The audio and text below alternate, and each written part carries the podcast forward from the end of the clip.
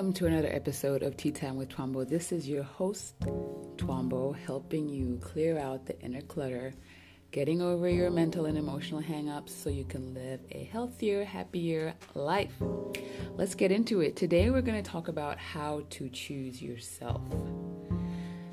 This is something that I have dealt with. Of course, everything that I talk about in this podcast is something that I have dealt with, and this is I only talk about things that I've dealt with so I can help you.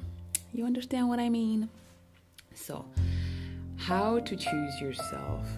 There's been times in my life when I've been looking for information online, and there's so much information on the internet, so much information about how you can help yourself, do it yourself information, think this way information, this is what works information.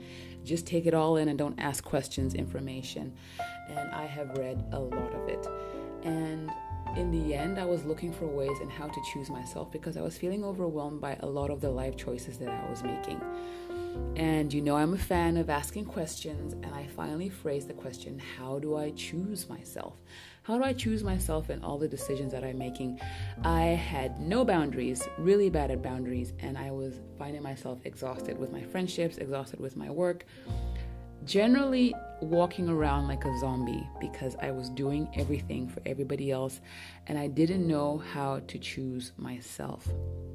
So, I'm going to bring you, you know, a few points of what I found helpful in learning how to choose myself. Number 1, I had to ask, you know, what am I looking for and how am I going to get it? So I was looking to not be exhausted. I was looking to having more time for myself and making decisions that made me happier. That was what I was looking for, and how was I going to get it? So, after a lot of digging around, I found out that mm, actually it was about my boundaries. I didn't know how to set boundaries. I didn't know how to say no to people and not feel like I was letting them down. A lot of this has to do with my upbringing and my culture.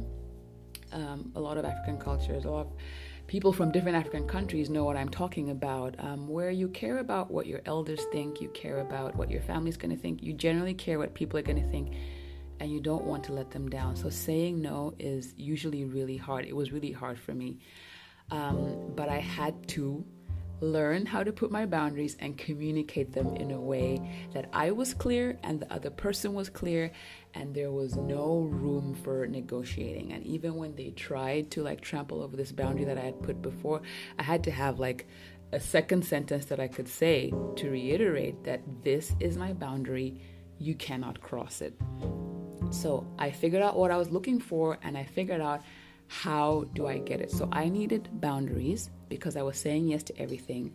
And how did I get, you know, to say no, I don't want to do this? Was I wrote down different things, I looked it up on the internet how to say no, how to put boundaries up, and I figured out a way that worked for me with my character, with my life, and I had to practice them in the mirror. I had to practice them with friends, you know, like, okay, if somebody said, Hey, Twombo, do you want to meet me for a coffee? And I know that I didn't want to go, what was I going to say?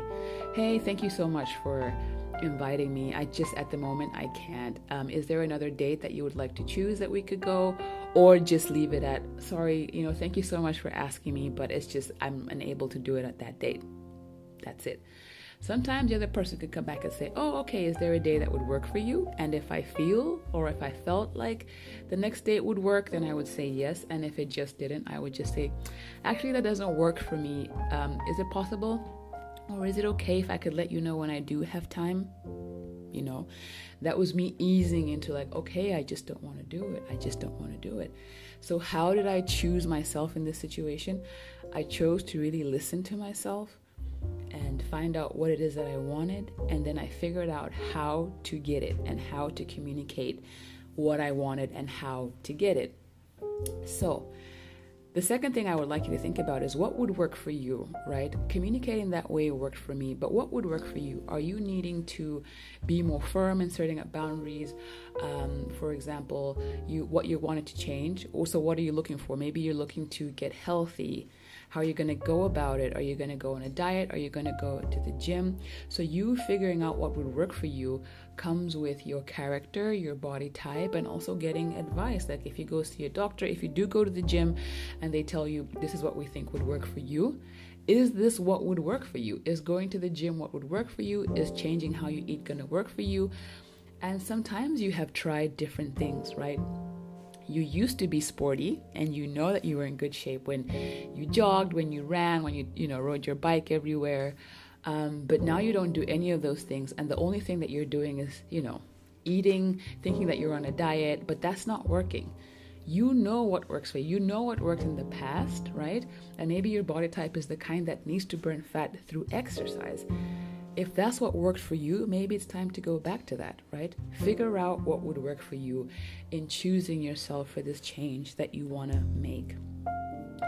Another thing that you should really be ready to consider is are you ready for the pain that comes with whatever choice that you make? And I know people hate the word pain, but well, how should I phrase it? Are you ready to be uncomfortable for the choice that you're going to make, for the changes that you're going to make to get what you want?